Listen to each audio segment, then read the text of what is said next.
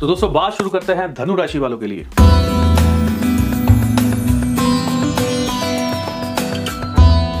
जिन धनु राशि वाले लड़के लड़कियों का विदेश का कार्य जो है रुका हुआ था, वो विदेश का काम जो है अब चल सकता है। विदेश के कार्य जो है आगे बढ़ेंगे।